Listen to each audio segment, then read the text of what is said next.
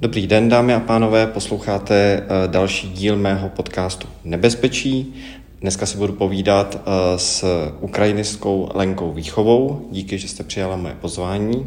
Dobrý Děkuji. den. Děkuji za pozvání, dobrý den. A já bych rovnou začal takovou aktuální věcí. Hodně se teď mluví o tom, eh, jestli a případně jak bude vypadat další ukrajinská ofenzíva nebo protiofenzíva.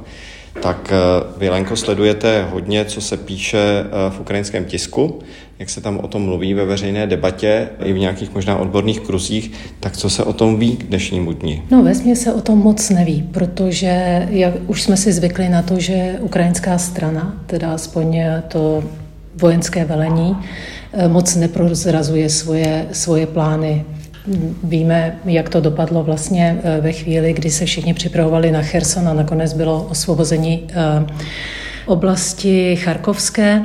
Takže oni nám určitě nic eh, sdělovat nebudou ani nemůžou a myslím si, že všechny ty informace, které prosakují do informačního prostoru, můžou být pochopitelně v určitém smyslu dezinformací i pro tu druhou stranu. Asi neuvidíme protiofenzívu v takovém tom smyslu, jak si ji představujeme z první nebo druhé světové války. A je to spojené patrně i s tím, že Ukrajina čeká na trošku lepší zbraně ze západu a na zbraně s eh, delším dosahem. Proto si myslím, že eh, že to nebude taková ta typická protiofenzíva, ale ale že to bude něco podobného právě zničením logistických center a, eh, a nějakých logistických cest takže nemluví se žádné, o žádné protiofenzívě, když zmiňujete to, jak to známe z první, druhé světové války, která by nějak jako rychle vyřešila všechno, nebo aspoň osvobodila velký kus uh, území? No, jak, já samozřejmě nejsem vojenský analytik a nedokážu na tuhle otázku odpovědět úplně kompetentně, ale uh, protiofenzíva nebo ofenzíva, ta asi počítá s několika desítkami kilometr za den posun, jako kdyby té frontové linie. Takže a vzhledem k tomu, že ta ukrajinská frontová linie na Ukrajině je teda velmi eh, dlouhá, tak jistě to nebude prostě, jistě to nebude po celé šířce a délce, spíše délce té frontové linie. Eh, třeba u toho Charkova jsme taky viděli, jak se prorvala vlastně ta fronta eh, v jednom místě, kde byla ruská armáda oslabenější a takovýmto způsobem se vlastně provedl ten útok ale e, tady si musíme uvědomovat e, takovou tu věc, že za A v nejbližších týdnech neuvidíme, aby se těžká technika pohybovala na východní frontě, protože teď to zrovna nejde. Možná v půlce nebo ke konci, eh, ke konci dubna už ta těžká technika se bude moct pohybovat eh, po, to, po tom území Donbasu, protože zatím je tam, určitě jste všichni viděli ty obrázky i, i videa, že se vlastně i člověk se těžce pohybuje na tož, na tož těžká, těžká Jako kvůli technika. půdě? Kvůli půdě, protože tam opravdu jako zapřednete takovým způsobem, že se těžká technika se ve může po, pohybovat dnes jenom po spevněných cestách. Nemůže jet po poli, prostě zapředne. Eh, co ale teď pozorujeme, je obrovská informační, eh, ten informační útok, protože jistě jste si všimli, že v posledních dnech západní média publikují informace o tom, jak je Ukrajina unavená, jak, jak nezvládne protiofenzívu a tak dále, jak velké ztráty má. A vlastně se manipuluje tak těmi informacemi. Částečně samozřejmě ty informace jsou pravdivé v jistém smyslu, protože po roce Eh, bojů. Jistě je i ukrajinská armáda eh, unavená, ale částečně nás to má vést k té myšlence, že by bylo co nejlepší si co nejrychleji eh, zasednout co nejrychleji k jednacímu stolu a vlastně tím pádem by Ruská federace měla tu výhodu toho momentu, že zatím pořád okupuje Krym a velkou část Doněcké a Luhanské oblasti. Ale tohle to, co zmiňujete, abych doplnil, že mě v tomto smyslu zaujaly třeba i články v západních médiích, kde se vlastně píše o tom, že se třeba drolí a bude drolit i podpora ze strany Ameriky. Amerika je země, která dodává vlastně nejvíce zbraní, je v, tom, v této válce důležitá, aby Ukrajina mohla bojovat dál. Takže ta podpora a ochota dodávat ty zbraně dál, že bude nižší a nižší, protože třeba konzervativní část politické scény v Americe už na to nemá takovou chuť, což ostatně je opřeno o některá konkrétní vyjádření republikánských politiků. Tak tohle to všechno, co se objevuje v tom západním tisku, se ale objevuje v, ve svobodných médiích. Tak Jak vy si analyzujete, jak si to vysvětlujete, tyhle ty zprávy, tak jsou opřené o nějaký reálný základ, nebo takhle to chtějí politici na západě a proto to pouštějí do těch médií. Jak k tomu rozumět? Já myslím, že ze všeho je tam trochu, protože v těch informacích je, jak jsem říkala, určitá část pravdivá. A teď jste přesně zmínil eh, článek ve Washington Post eh, Přesně, přesně o tom jsem mluvila, o tom, že západní politici a především jako se tady bude poukazovat na to, že republikáni, nejenom Trump, ale i jeho protivník ve straně republikánů vlastně už začínají mluvit o tom, že, že podpora Ukrajiny není nejdůležitější pro Spojené státy a tak dále, že Spojené státy mají své zájmy a Ukrajina nemůže být stát na tom prvním místě. Ale objevují se také informace o drolení vlastně toho, eh, eh, té politické scény nebo vojensko-politické scény na Ukrajině a tak dále. A to, když všechno dáme dohromady, tak, tak nám a trošku zmanipulujeme, tak nám z toho víte, že vlastně nemá smysl tu Ukrajinu podporovat. Na druhou stranu my si musíme uvědomit to, že e, Západ teprve začíná dodávat Ukrajině zbraně, tak já nevidím důvod, proč by za týden měl přestat s těmi dodávkami zbraní. Jistě se tam přijalo už určité rozhodnutí a to se snad jako e, završí nějakým úspěšnými dodávkami zbraní. A zároveň si musíme uvědomit, že platformy západních volných, jak vy říkáte, médií, taky sloužily během historie už k, eh, jako platformy eh, ruské propagandy. New York Times, když si jenom vememe pár let naspátek, když začala rusko-ukrajinská válka, tak se tam objevovaly různé informace, které měly dehonestovat buď politické vedení Ukrajiny, nebo Ukrajinu jako takovou. A když se podíváme o několik desítek let naspátek, tak, tak vlastně vždycky tam najdeme ty stopy eh, divného chování. Jistě, všechno tohleto je právo volného média, protože e, nemůžeme se dívat na žádnou situaci jenom z určitého úhlu pohledu, ale my máme vlastně, jako kdyby můžeme sledovat tu mapu e, těch e, dezinformačních přímo přímo informací, eh, které nejsou úplně pravdivé. Já jenom připomenu, dejme tomu, eh, a myslím, že to bylo BBC, které nakonec muselo zaplatit odškodnění Petrovi Porošenkovi, protože otisklo eh, informaci o tom, že Petro Porošenko zaplatil několik set tisíc dolarů za to, aby, aby jeho jednání s Donaldem Trumpem bylo delší a předmětnější, což se nakonec ukázalo jako lež a bylo, bylo to médium, které si zaslouží důvěru, ale to neznamená, že neproniknou takovéto informace do západních médií médií. A my jsme i teď v poslední době si všímáme takové ty vlny informací.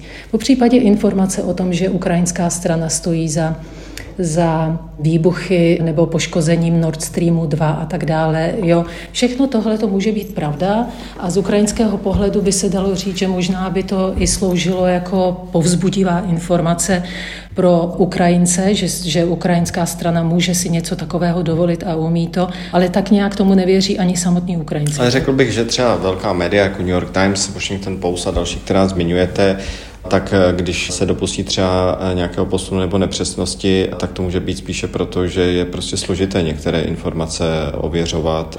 A spíš mám pocit, že zájem těch novinářů, kteří často taky jako jsou na Ukrajině, pohybují se v terénu, není manipulovat tu situaci v neprospěch Ukrajiny. To můžu jen potvrdit. To neznamená, že to je záměr, ale víme, že pracujeme s různými informacemi a některé můžou nám se zdát jako logické nebo při nejmenším zajímavé ale e, nemusí mít e, vlastně s tou pravdivou situací nic společného, nebo můžou být, částečně můžou být jenom zmanipulované, pochopitelně. Jo. Takže to ano. A proč se to objevuje teď v takové větší vlně? No, ukrajinští komentátoři si myslí, že se to objevuje právě teď právě kvůli tomu, že se chystá protiofenzíva, takzvaná. Jo, to znamená, že ruská strana potřebuje co nejrychleji ukotvit ty pozice, ve kterých je neposouvat, vlastně nenechat se vytlačit a snažit se dostat Ukrajinu k tomu jednacímu stolu. A tím pádem, kdyby se to stalo ještě před ofenzívou, tak samozřejmě nikdo Rusko nedonutí k tomu, aby odevzdalo Krym nebo Donbas, rozumíte? Ukončit vlastně tu válku nebo zmrazit ji. Jo? To je teď pro ruskou stranu docela, myslím, myslím, eh, významné. Na Krym jsem se vás vždycky chtěl zeptat, eh, jako někoho, kdo si myslím, že Ukrajině jako hodně rozumí. Protože samozřejmě Krym, který Rusko zabralo v roce 2014 dočasně, tak se zdá, že je takovým hodně jako citlivým neurologickým bodem eh, pro Vladimíra Putina, že něco jako ztráta Krymu by si skoro nedokázal jako představit, což je samozřejmě otázka, jestli by to tak bylo a co přesně by to znamenalo, kdyby ho Ukrajinci eh, dobili zpátky. Krym je taky území, u kterého bych řekl, že se tam vyskytovalo více lidí, kteří uh, jako byli nějakým způsobem, měli myšlenkově jako blíže Rusku, že ten počet tam byl prostě větší než jako v jiných částech Ukrajiny. A já se vlastně chtěl zeptat vždycky na to, co vlastně si myslíte o míře legitimity, jestli se dá výst a vést tedy diskuze o tom, že vlastně ten konflikt by se mohl nějak ukončit s tím, že, že Ukrajina by se prostě Krymu zdala. Já vím, že Ukrajinci říkají v žádném případě, a je to samozřejmě logické, ale vzhledem k historii toho místa, všem souvislostem a okolnostem, co si o to myslíte vy? Myslím si, že by to bylo, byl velmi špatný krok. A nejenom proto, že Krym patří Ukrajině a že máme nějaké mezinárodní právo a že pak, když bychom eh, vlastně připustili tento precedent, tak pak už jako může kdokoliv si nárokovat na jakékoliv území. Teď jako takové ty argumenty o tom, že je to historické naše území, no tak Česká republika taky si o ní někdo může jako nárokovat historicky, třeba můžeme najít jiné země, kterým české země patřily a tak dále. Jo. Takže nejenom z tohoto důvodu. Já si osobně myslím, že teda když už mluvíme o historickém kontextu, anebo o tom kontextu, že, je tam, že tam bylo na Krymu před rokem 2014 opravdu největší etnikum, vlastně ruské, ruskojazyčné obyvatelstvo a tak dále, ale ono to má důvod, proč tam byl ruský element vlastně nejpodstatnější, protože tam došlo ke genocidě původního obyvatelstva. Jo, takže my podle toho, kde začneme historii, historii, tak eh, tam uvidíme vlastně tu spravedlnost. Jo? A já si osobně myslím, že Krym patří především krymským Tatarům, a zároveň i Ukrajině jako takové, protože máme mezinárodní právo, pak když ho nebudeme dodržovat, tak nebude dodržováno ani vůči nám a může se stát vlastně cokoliv jiného. Myslím si, že, že to pro Rusko také, samozřejmě pro Vladimíra Putina, to je jeho největší vítězství. Jo? Takže on se nemůže jen tak eh, zbavit, eh, zbavit Krymu. Ale jak vidíme, tak Krym potápí naprosto Rusko, Ruskou federaci a ruský národ. Takže možná, že by bylo hodnější prostě, kdyby se Rusko vzdalo Krymu a že by se vrátila situace do té pozice, kdy si Rusko uhlídá svoje hranice, ty, které mělo před eh, rokem 2014. Vede se na Ukrajině nějaká jako složitější debata o Krymu nebo tam ten názor, který je reprezentovaný prezidentem Zelenským, že Krym je jasně ukrajinský a že je potřeba ho dobít, dobít ho ideálně jako letos, vrátit ho zpátky, tak je jako zastoupen napříč politickými i společenskými proudy. Já bych řekla, že ještě do 24. února 2022 by se našla velká část společnosti, která by v podstatě nebyla proti tomu, aby Ukrajina byla bez Krymu a i části Donbasu ale po 24. únoru to je věc, o které se nemluví. A vlastně jakýkoliv ústupek v tomhle smyslu by vyvolal na Ukrajině velké hnutí protestní, protože to už je otázka něčeho úplně jiného.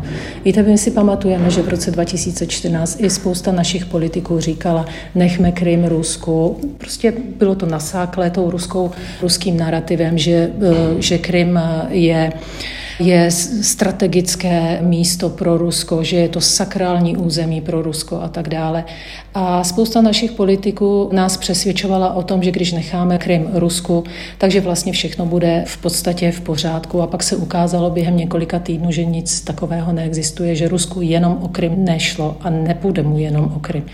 Ukrajina je přesvědčená o tom, i její politické vedení, ale i vlastně celá společnost, že pakliže by ruská vojska zůstala na Krymu a Rusko zůstalo na Krymu, že za chvilku máme další válku. Až se Rusko vzmůže na další válku, tak by prostě proti té Ukrajině zasáhlo. Takže si myslím, že tohle já chápu, že, že jsou precedenty v historii, i blízké historii, kdy se prostě dva národy domluvili na nějakém předání si území, ale zatím si myslím, že na to ukrajinský ani vlastně společnost, ani politické vedení není připraveno. Ono, když eh, se nad tím zamyslíme, tak eh, ze začátku invaze probíhala jednání v Turecku a také v Bělorusku mezi Ruskou federací a Ukrajinou. A byly tam náznaky toho, že Volodymyr Zelenský to, to i řekl, že se domluvili už a že Krym bude otázkou na domluvu během 10-20 let nebo e, něco podobného. Ukrajinská společnost na to zareagovala velmi negativně, ale vlastně ani ty dohody nakonec neplatily. Rusko je stejně nedodrželo, na, na to se už dávno zapomnělo, takže vlastně už ani Volodymyr Zelenský by podle mě neměl věřit a patrně ani nevěří takovýmto jednáním. To Ukrajině nepřinese klid. Tady bych asi zmínila jenom tu strategii, kterou má Ukrajina a myslím si, že, že ji vlastně popsal vrchní velitel ukrajinské armády Valerij Zalužený, který řekl, že Ukrajina se bude samozřejmě snažit, to je její cíl, jak to dopadne, to samozřejmě nevíme, ale cílem toho snažení Ukrajiny je osvobodit veškerá svá území, včetně Krymu, a zařídit to tak, aby Ukrajina nebyla ohrožována těmi útoky raketovými z Ruské federace, od Kaspického moře, Štěrného moře a tak dále. To znamená mít eh, zbraně takové, aby beztrestně Rusko nemohlo útočit, pálit na Ukrajinu z 2000 kilometrů. To je otázka, jestli se to Ukrajině podaří eh, získat takové zbraně a získat je v takovém množství, aby si tuhle bezpečnost zajistila, ale ještě by mě zajímalo u Krymu, vy taky sledujete částečně dění samozřejmě v Rusku. My když jsme před lety dělali rozhovor s Putinovým vězněm, dnes žijícím v exilu, někdějším eh, jedním z nejbohatších eh, Rusů, panem Chodorkovským, tak vlastně, když jsme se optali na Krym, tak eh, pro mě tehdy překvapivě, dneska asi už ne, ale tehdy ano, se vyjadřoval v tom smyslu, že on by vlastně taky neměl jako úplně problém, kdyby to Rusko zůstalo, respektive nevymezil se tehdy po tom roce 2014 nějak jednoznačně proti proti tomu, že Vladimír Putin Krym Ukrajině vzal. Tak by mě zajímalo, když se dneska podíváte na ty různé jako ruské opozičníky, pana Navalného a řadu jako dalších, jako co oni se vlastně myslí třeba o anexi Krymu a pak těch dalších částí ukrajinského území? No to je to, o čem Ukrajinci mluví, že každý ruský liberál e, skončí na ukrajinské otázce. Jo, protože pan Navalný teď už možná trošku pozměnil svou pozici, ale zrovna pan Navalný vlastně říkal ještě před let předtím, než byl pochopitelně začen a otráven, tak říkal, že Krym není žádný butterbrod, že to není žádný chlebíček, aby se dával někomu. Jako jo. To znamená, že on stál na té pozici, že vlastně Krym by taky chtěl vidět eh, v rámci Ruské federace. Eh, ono je to v podstatě z určitého eh, hlediska až, eh, až trapné, bych řekla, to lpění na malém poloostrově ve chvíli, kdy Rusko vlastní jednu osminu světa a pořád mu chybí jenom ten malý Krym. To je podle mě to jediné, na co se máme dívat, že je to nesmysl. No a čeho je to znakem? Je to znakem, rozumíte, ten Krym má jistý smysl, ale je to podobné jako s Kijevem protože Ruskou federaci pakliže má být, nebo to ruské impérium, pakliže má být evropským impériem, tak je to právě Kyjev a Krym, který je spojují jak s Evropou, tak s eh, antickým světem. Takže pro tu, to, co pro nás je naprosto nesmyslné, protože my se díváme na, na, na věci úplně jinak, to pro impérium má obrovský význam. To znamená, to impérium musí na něčem stát. Jo? A tyhle ty věci, jako Kijev, matka ruských měst, Krym, který ho táhne vlastně až do antické, antické doby, na tom všem vlastně to je takový beton té, toho impéria. Jo? A zda se to Rusku povede udržet vůbec to impérium, to možná uvidíme za, za pár let nebo za pár desítek let. Jo? Ale v 17. roce vlastně se jim impérium sesypalo, ale oni ho dokázali zabetonovat úplně jinou, jako kdyby myšlenkou. Jo? Při, vzniku, při vzniku Sovětského svazu, samozřejmě, že to byla myšlenka rovnosti a tak dále, to, co chybělo těm národům v ruském impériu. A my si všímáme i z té ukrajinské historie a ty ukrajinští historici o tom takto i mluví, že vlastně ta myšlenka bolševismu nebo komunismu přicházela s myšlenkou národní obrody. Jo, to, co nedovoloval Ukrajincům, dejme tomu v té západní části Polsko, to znamená se nějakým způsobem národně jako identifikovat, to nabídlo Ukrajincům to bolševické Rusko. Jo? A to byl obrovský stimul, že to pak nakonec dopadlo eh, velmi špatně a že tu deseti let eh, byla likvidována celá ukrajinská inteligence i elita, eh, ta komunistická, to už je jiná záležitost, ale vlastně Ukrajinci na to nesmírným způsobem doplatili a během těch desítek let přišli o několik desítek milionů obyvatel jenom proto, že se vlastně opět stali částí tohoto ruského impéria pod názvem Sovětský svaz. Západě nejviditelnější tváří té ukrajinské rezistence je ukrajinský prezident Zelenský. Ale když se podíváte víc do hloubky, jako je to hlavně jeho osoba, která to celé, ten boj, eh, ten odpor drží pohromadě, a nebo to je potřeba vidět nějakýma složitějšíma očima, že takových jako malých zelenských eh, je v té společnosti jako celá řada a neznáme jenom jejich jména. Přesně tak, je jich celá řada, on je jenom první z nich, ale ne, ale ne ten nejdůležitější protože samozřejmě jeho obrovský úkol byl v tom zůstat na Ukrajině, neutéct, protože jakmile by utekl vlastně prezident Ukrajiny, tak si myslím, že by to mohlo mít eh, psychologicky tak těžké důsledky na Ukrajince, že i ten jejich jako ta chuť odporu by byla mnohem eh, slabší. Ale na druhou stranu, já si vždycky vzpomínám na rozhovor, který jsem měla s obráncem Irpině, Eh, byl to kluk, který, eh, nebo muž, který bojoval několik let eh, na východě, pak byl veteránem, demobilizovaný. Samozřejmě, že se ty kluci připravovali na to, ale v té Irpini měli možná 20 nebo 30 takových, takových lidí, kteří se připravovali, neustále chodili na, na střelnice, měli veškerou výbavu a tak dále. A jakmile to začalo, tak pochopitelně oni měli své stanoviště, kde se měli setkat a tak dále. Ale on mi říkal, že 16 dní bojovali naprosto samostatně a teprve na 16. den navázali spojení s eh, ukrajinskou armádou. A takovýchto jednotek autonomních na Ukrajině, kteří neslyšeli Zelenského a jeho pro, prohlášení o tom, že já jsem tady, nikam jsem neodešel, oni byli bez spojení, dokonce i bez spojení s ukrajinskou armádou. A takovýchto jednotek bylo na Ukrajině strašně moc. Vždycky si vzpomínám na jeden z těch rozhovorů jednoho z amerických důstojníků, který říkal, že vlastně Ukrajinci to ustáli eh, také kvůli tomu, že měli nejlepší rozvědku na, na světě a mluvil o civilním obyvatelstvu. A to potvrzuje, dejme tomu, i generál Marčenko, který bránil eh, Mikolajiv a který říkal, že ta přesila ruská byla tak neuvěřitelná, že on jako voják a člověk, který umí počítat, tak nevěřil tomu, že by to mohli ustát. Ale že právě ta e, spolupráce s civilním obyvatelstvem e, byla neuvěřitelně důležitá, protože oni měli přesné informace o tom, kolik vojsk nebo kolik techniky se pohybuje, kde se zrovna nachází. Měli vlastně přesné koordináty. A kde je dneska vlastně ukrajinská společnost? Když to srovnáte s tím, jaký znáte třeba eh, právě před tou anexí Krymu v roce 2014, nebo když ji znáte, dejme tomu po rozpadu Sovětského svazu, je to ta samá společnost, nebo se ti lidé nějak jako proměňují? Myslím, že se hrozně proměňují. Je mnohem sebevědomější ta společnost. Opravdu to se nedá vůbec srovnat ani z před deseti lety, ani, a už z před třiceti lety eh, eh, ani náhodou. Je to společnost, která se konsolidovala. Víte, Ukrajina je obrovská a i těch eh, národů a národností je tam strašná spousta. A my, když se podíváme takhle po desetiletích jako na tu Ukrajinu, tak, eh, tak vidíme, jakým způsobem, dokonce dá se to ukázat i fyzicky na mapách, jak se prosouvala ta idea ukrajinského politického národa. Jo.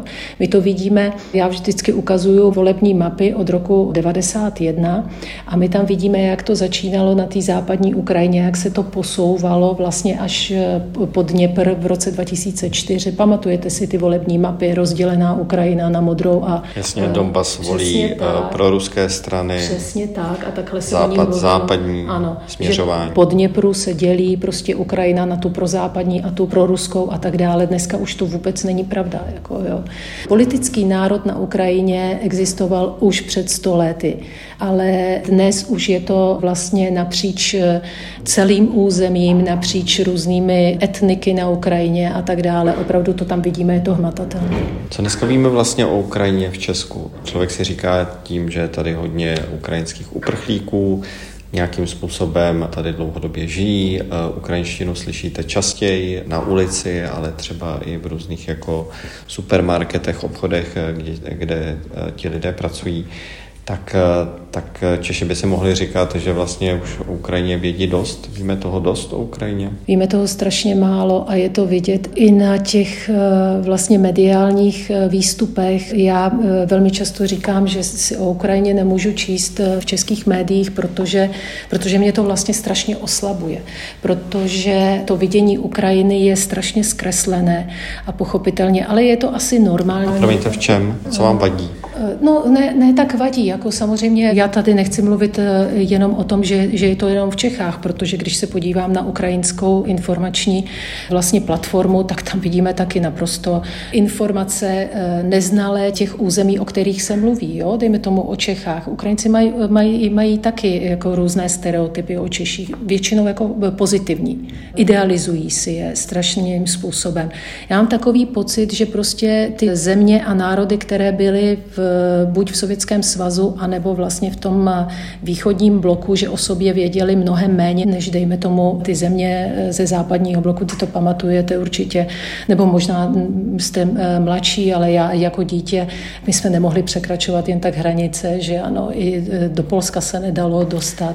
Mě 42, pamatuju si toho samozřejmě málo, no. pamatuju si, jak jsme s rodičem jezdili přes hranice a celníci nás vždycky celý prohledali, celý auto, když jsme jeli na U7 do východního Německa, tak to je moje vzpomínka. Tak. Já si vzpomínám na svoji první cestu na Ukrajinu v roce 87 a to byl šok. To byl šok.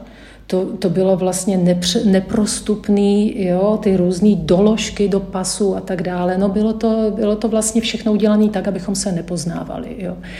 No, no a, a co je ta nepřesná, a ta nepřesná ten nepřesný obraz v českém je, tisku? Že vlastně Ukrajina, protože byla součástí eh, ruského impéria přes 300 let a součástí eh, Sovětského svazu prostě přes 75 let, tak eh, bylo na ní nahlíženo těma ruskýma očima. To znamená, my jsme informace o Ukrajině dostávali přes nějaký filtr. A to pořád vlastně v sobě máme a z toho, a z toho čerpáme. To není o kritice naší, že jsme nevzdělaný nebo něco takového, ale my si musíme uvědomit, že historii Ukrajiny nepsali Ukrajinci a že vlastně bez, toho, bez té znalosti historie Ukrajiny my tu Ukrajinu úplně dobře neznáme. Problém je, že ani Ukrajinci ji dobře neznají, protože jejich historii taky nepsali jejich jako lidi, ale právě... No a kdybychom měli být konkrétní, tak co bychom vlastně měli dneska vědět o Ukrajině, co třeba vám přijde, že nevíme, aby jsme o ní psali, přemýšleli jinak? No nejenom Ukrajině. My musíme vědět víc... A samozřejmě Sovětském svazu. ano, my musíme vědět víc o, o Rusku, o Sovětském svazu a o ruském impériu a nepřejímat prostě s takovou tou až dětskou eh, naivitou všechny informace, které nám, eh, které nám eh, oni vlastně podávají. Že jo? My si budeme muset bohužel jako zvyknout na to, že se naše vidění, dejme tomu historie Ukrajiny, ale nejenom historie Ukrajiny, bude, bude měnit. Já si osobně myslím, že ta interpretace i české historie jako přijde na přetřes, že, že my také se díváme, dejme tomu na, já nevím, na Rakousko-Uhersko z pohledu první republiky, ale my už nejsme v první republice, jo? takže to s tím, tímto, s tím vlastně budeme procházet v budoucnu i my a bude tím procházet i Ukrajina. Já vám jenom chci říct, že je to složité, že já tady nikoho neobvinuju, protože Ukrajinci se začali opravdu zajímat ve své šíři o ukrajinskou historii blíže teprve, když začala válka. Jo, tu, eh, tu historii opravdu eh, jako té Ukrajiny z hlediska ukrajinského, z pohledu ukrajinského, tak eh, tu znalo strašně málo lidí. Prostě dělali, dejme tomu, diasporní Ukrajinci a historici eh, v Kanadě nebo ve Spojených státech, ale ta, to, ta informace se dostávala velmi těžce. A musíme si uvědomit, a tak tady musím říct bez toho, aby to bylo nějak eh, extrémně prostě nevhodné, že my se na tu historii Ukrajiny díváme velmi často z platform ruských, ale taky polských. A tady taky musíme být obezřetní. Já se, já se spíš snažím jako pochopit, protože to je zajímavé, co co říkáte, ale co vlastně konkrétně to je, jaký příběh tady se třeba vypráví v českých médiích nebo společnosti, který je jakoby nepřesný. Co to znamená ten pohled přes ty polské nebo ne, no, tak sovětské oči? Tady mi, se mi nabízí okamžitě pohled na partizánské hnutí na Ukrajině, na Banderu a tak dále. Jo, my, my přejímáme vlastně ten pohled, nebo přejímáme, to není úplně přesné, ale jsme přesyceni tím ruským a polským pohledem bez toho, abychom se dívali na to, ne, neříkám, že všichni pochopitelně, eh, bez toho, abychom se snažili podívat se na to ukrajinskýma očima. Jo. Tady ten pohled je, když to hrozně zjednoduším a zvulgarizuju, že to byl zločinec a lidé kolem něj také. A chcete říct, že Ukrajinci na to mají trochu jako jiný Přesně. pohled, protože se na to dívají skrze nějakou svoji historii. A my musíme chápat, že dejme tomu Poláci, kteří interpretují svoji historii podle svého, eh, tak jako každý jiný národ, musí se jasně mm, vlastně stavět k Banderovi a k jeho eh, a k hnutí eh, tomu jinak, než se k tomu budou stavět Ukrajinci. A to je to důležité, co, co my si musíme jako kdyby uvědomit. Nebo v případě včera nebo předevčírem jsem si přečetla takový článek, kdy vlastně autor strašně trpí tím, že Ukrajinci jsou oškliví na na Bulgakova a tak dále a tak dále. A teď Bulgakov jim nic neudělal, teď Puškin Ukrajincům nic neudělal. No ale... Má dům v Kijevě. To nebyl jeho dům, mimochodem. Muzeum, Přesně myslí. tak, ano, ale, ale žil tam. Ale my se na to musíme dívat, že ruské impérium už, ať, ať se jmenovalo, jak se jmenovalo, tak likvidovalo ukrajinskou elitu, likvidovalo ukrajinské spisovatele, básníky a tak dále, 20. 30. léta. A že Ukrajinci nepotřebují ke svému životu Puškina, nebo i toho samotného Bulgakova, že mají své spisovatele a že, a že se mají učit vlastně nebo číst si ty díla svých své spisovatelů a ne těch, kteří, eh, kteří jsou ruští. Pakliže budou mít chuť, můžou samozřejmě, to přece nikdo, nikdo nezakazuje, ale, ale že Ukrajinci si vlastně sami teďko tvoří tu svoji identitu i kulturní, vrací se ke svým kořenům a že my bychom do toho neměli vstupovat takovými těmi nářky, jak, jak eh, hrozně trpí teďko velká ruská eh, literatura a kultura, která za nic nemůže. Na Ukrajinu se chystá během dubna eh, nově zvolený eh, prezident Petr Pavel, pojede tam se slovenskou prezidentkou Zuzanou Čaputovou. V Kijevě se střídají dveře mezi západními státníky. Jsou takovéhle cesty pro Ukrajince ještě důležité, protože, jak říkám, je tam spoustu západních politiků. Je to nutné tam takhle jako jezdit, nebo jinými slovy, potřebují třeba od nás Ukrajinci něco jako jiného, co neděláme? Já myslím, že je to velmi vhodné i kvůli nám samotným a nejenom kvůli Ukrajincům. Pochopitelně, že jakmile začala invaze a Eh, začali jezdit eh, západní lídři a ukazovat, že se nebojí, že stojí za Ukrajinou, že je to hrozně vlastně, vlastně tak spružovalo. A spružuje je to do dnešní doby. Já myslím, že to bude velmi pozitivní cesta, protože spousta Ukrajinců, Petr Pavel je velmi oblíbený, oblíbená tvář eh, na Ukrajině. Myslím si, že, že to bude velmi fajn, že, že ukáže vlastně i s paní Čaputovou, že střední Evropa stojí za Ukrajinou. Určitě to bude mít pozitivní um, nějaké emoce se, eh, se objeví, ale podle mě je velmi důležité, že naši státníci tam, eh, tam jezdí i kvůli nám, i kvůli nim a pro pochopení situace, protože velmi často se stává, že i tisíckrát, eh, když vám někdo něco říká, tak je to méně než jednou, když vyjedete a, a vidíte ty věci na, na vlastní oči. Jo? Takže... A závěrem, co si myslíte, já vím, že to je věštění z křišťálové koule, ale skončí letos válka, ruská agrese proti Ukrajině a může vůbec skončit? Já si myslím, že tak intenzivní, jak, je, jak byla tento rok a patrně ještě eh, bude v těch následujících měsících. Takže ta intenzita určitě nebude trvat déle než ten rok. Samozřejmě nemusí Ukrajinci osvobodit eh, všechna svá území, samozřejmě ten konflikt může být eh, zamrzlý nebo něco podobného, ale teď na těch dalších týdnech a měsících záleží, kam se Ukrajinci dostanou, která území osvobodí. A myslím si, že ani ruská strana, ať se o ní povídá, jak je prostě, jak je stabilní a jak to Rusko vydrží všechno a jak mu nevadí tomu Rusku vlastně ani ten čas, ani ty prostředky, které vynakládá. Myslím si, že to není úplně pravda, že i Rusko má jenom určitou tý potenciál a že tak silné boje, ani když bude mobilizovat neustále, že, že vlastně i pro něj nejsou, nejsou úplně možné. Tak děkuji za vaše odpovědi. Tenhle ten podcast byl s Lenkou Výchovou, ukrajinistkou. Já mířím za pár dní na Tajvan.